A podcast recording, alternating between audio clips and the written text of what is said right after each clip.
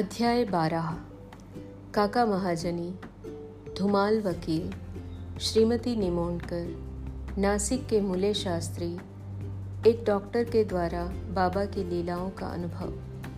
इस अध्याय में बाबा किस प्रकार भक्तों से भेंट करते और कैसा बर्ताव करते थे, इसका वर्णन किया गया है।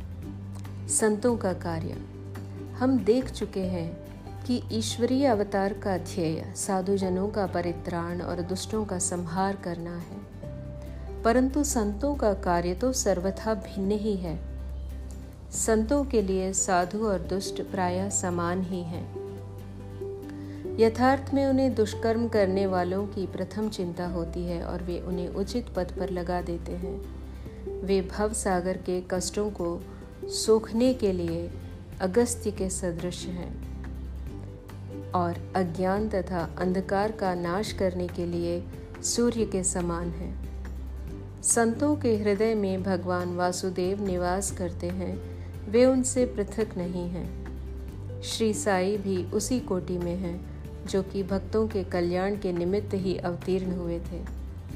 वे ज्ञान ज्योति स्वरूप थे और उनकी दिव्य प्रभा अपूर्व थी। उन्हें समस्त प्राणियों से समान प्रेम था वे निष्काम तथा नित्य मुक्त थे। उनकी दृष्टि में शत्रु, मित्र, राजा और भिक्षुक सब एक समान थे। पाठकों, अब कृपया उनका यश श्रवण करें। भक्तों के लिए उन्होंने अपना दिव्य गुण समूह पूर्वता प्रयोग किया और सदैव उनकी सहायता के लिए तत्पर रहे। उनकी इच्छा के बिना कोई भक्त उनके पास पहुँच ही न सकता था। यदि उनके शुभ कर्म उदित नहीं हुए हैं तो उन्हें बाबा की स्मृति भी कभी नहीं आई, और न ही उनकी लीलाएँ उनके कानों तक पहुँच सकी। तब फिर बाबा के दर्शनों का विचार भी उन्हें कैसे आ सकता था? अनेक व्यक्तियों की श्री साई बाबा के दर्शन की इच्छा होते हुए भी उन्हें बाबा के महासमाधि लेने तक कोई योग प्राप्त न हो सका। अतः ऐसे व्यक्ति जो दर्शन लाभ से वंचित रहे हैं। यदि वे श्रद्धापूर्वक साई लीलाओं का श्रवण करेंगे तो उनकी साई दर्शन की इच्छा बहुत कुछ सीमा तक तृप्त हो जाएगी। भाग्यवश, यदि किसी को किसी प्रकार बाबा के दर्शन हो भी गए तो वह वहाँ अधिक ठहर न सका। इच्छा होते हुए भी केवल बाबा की आज्ञा तक ही वहाँ रुकना संभव था। और आज्ञा होते ही स्थान छोड़ देना आवश्यक हो जाता था। अतः यह सब उनकी शुभ इच्छा पर ही अवलंबित था। काका महाजनी, एक समय काका महाजनी बम्बई से शिरडी पहुँचे। उनका विचार एक सप्ताह ठहरने और गोकुल अष्टमी उत्सव में सम्मिलित होने का था। दर्शन करने के बाद बाबा ने उनसे पूछा, तुम कब वापस जाओगे? उन्हें बाबा के इस प्रश्न पर आश्चर्य सा हुआ। उत्तर देना तो आवश्यक ही था, इसलिए उन्होंने कहा, जब बाबा आज्ञा दें। बाबा ने अगले दिन जाने को कहा। बाबा के शब्द कानून थे, जिनका पालन करना नितांत आवश्यक था।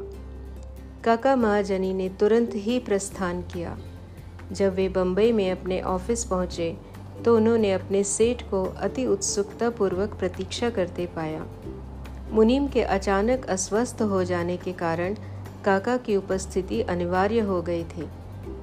सेठ ने शिरडी को जो पत्र काका के लिए भेजा था, वह बम्बई के पते पर उनको वापस लौटा दिया गया। भाऊ साहब धुमाल। अब एक विपरीत कथा सुनिए। एक बार भाऊ साहब धुमाल एक मुकदमे के संबंध में नेफाड़ के न्यायालय को जा रहे थे। मार्ग में वे शिरडी उतरे। उन्होंने बाबा के दर्शन किए और तत्काल ही निफाड़ को प्रस्थान करने लगे। परंतु बाबा की स्वीकृति प्राप्त न हुई। उन्होंने उन्हें शिरडी में एक सप्ताह और रोक लिया। इस बीच में निफाड़ के न्यायाधीश उधर पीड़ा से ग्रस्त हो गए।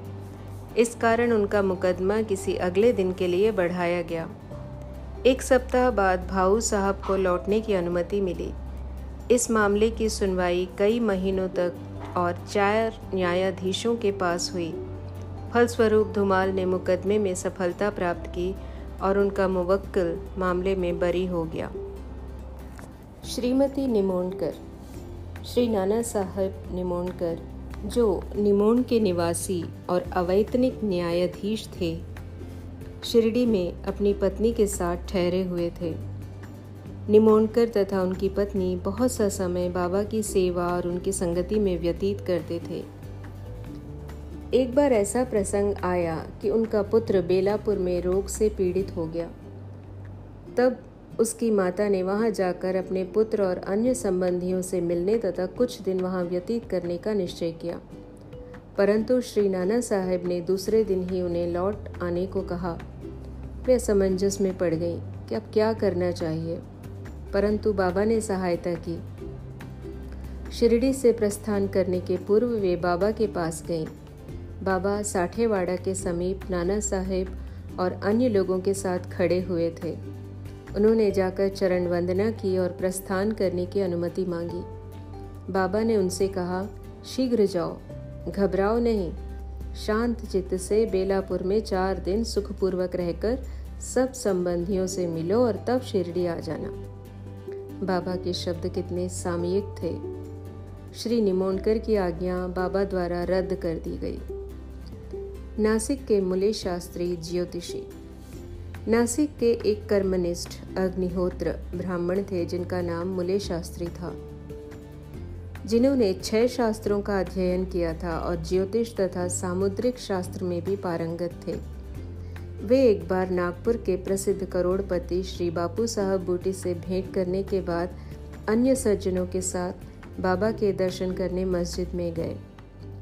बाबा ने फल बेचने वाले से अनेक प्रकार के फल और अन्य पदार्थ खरीदे और मस्जिद में उपस्थित लोगों में उनको वितरित कर दिया। बाबा आम को इतनी चतुराई से चारों ओर से दबा देते थे कि चूसते ही संपूर्ण रस मुँह में आ जाता। तथा गुठली और छिलका तुरंत फेंक दिया जा सकता था। बाबा ने केले छीलकर भक्तों में बांट दिए और उनके छिलके अपने लिए रख लिए।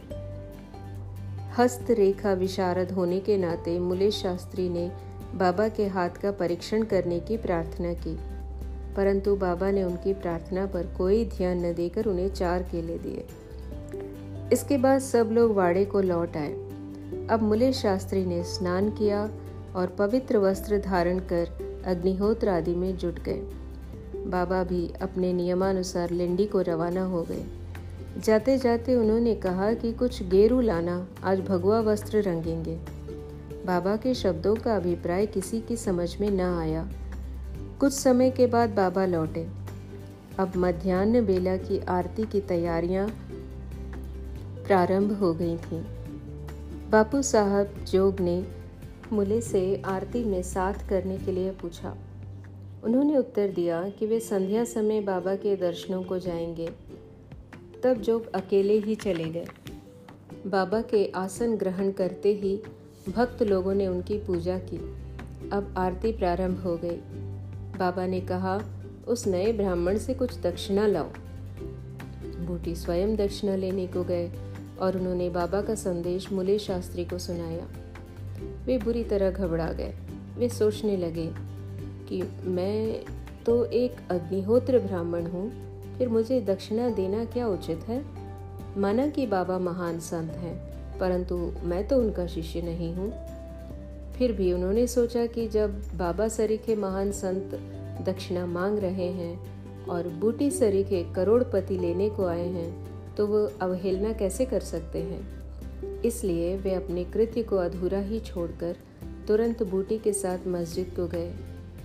वे अपने को शुद्ध और पवित्र तथा मस्जिद को अपवित्र जानकर कुछ अंतर से खड़े हुए और दूर से ही हाथ जोड़कर उन्होंने बाबा के ऊपर पुष्प फेंके। एकाएक उन्होंने देखा कि बाबा के आसन पर उनके कैलाशवासी गुरु घोलप स्वामी विराजमान हैं। अपने गुरु को वहाँ देखकर उन्हें महान आश्चर्य हुआ।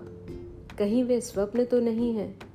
नहीं नहीं, यह स्वप्न नहीं है। मैं पूर्ण जागृत हूँ। परंतु जागृत होते हुए भी मेरे गुरु महाराज यहाँ कैसे आ पहुँचे?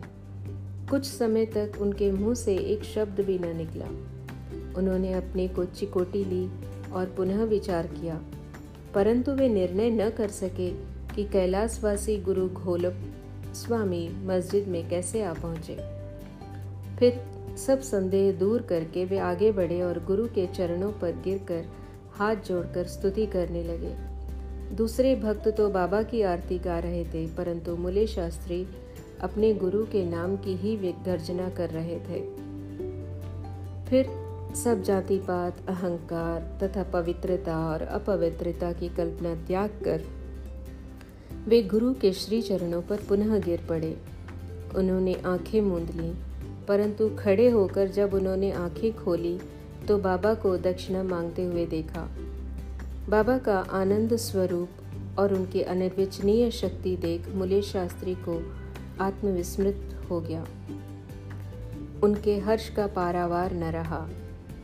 उनकी आँखें अश्रुपूरित होते हुए भी प्रसन्नता से नाच रही थी। उन्होंने बाबा को पुनः नमस्कार किया और दक्षिणा दी। मुले शास्त्री कहने लगे कि मेरे सब संशय दूर हो गए। आज मुझे अपने गुरु के दर्शन हुए। बाबा की अद्भुत लीला देखकर सब भक्त और मुले शास्त्री द्रवित हो गए। गेरू लाओ, आज भगवा वस्त्र रंगेंगे।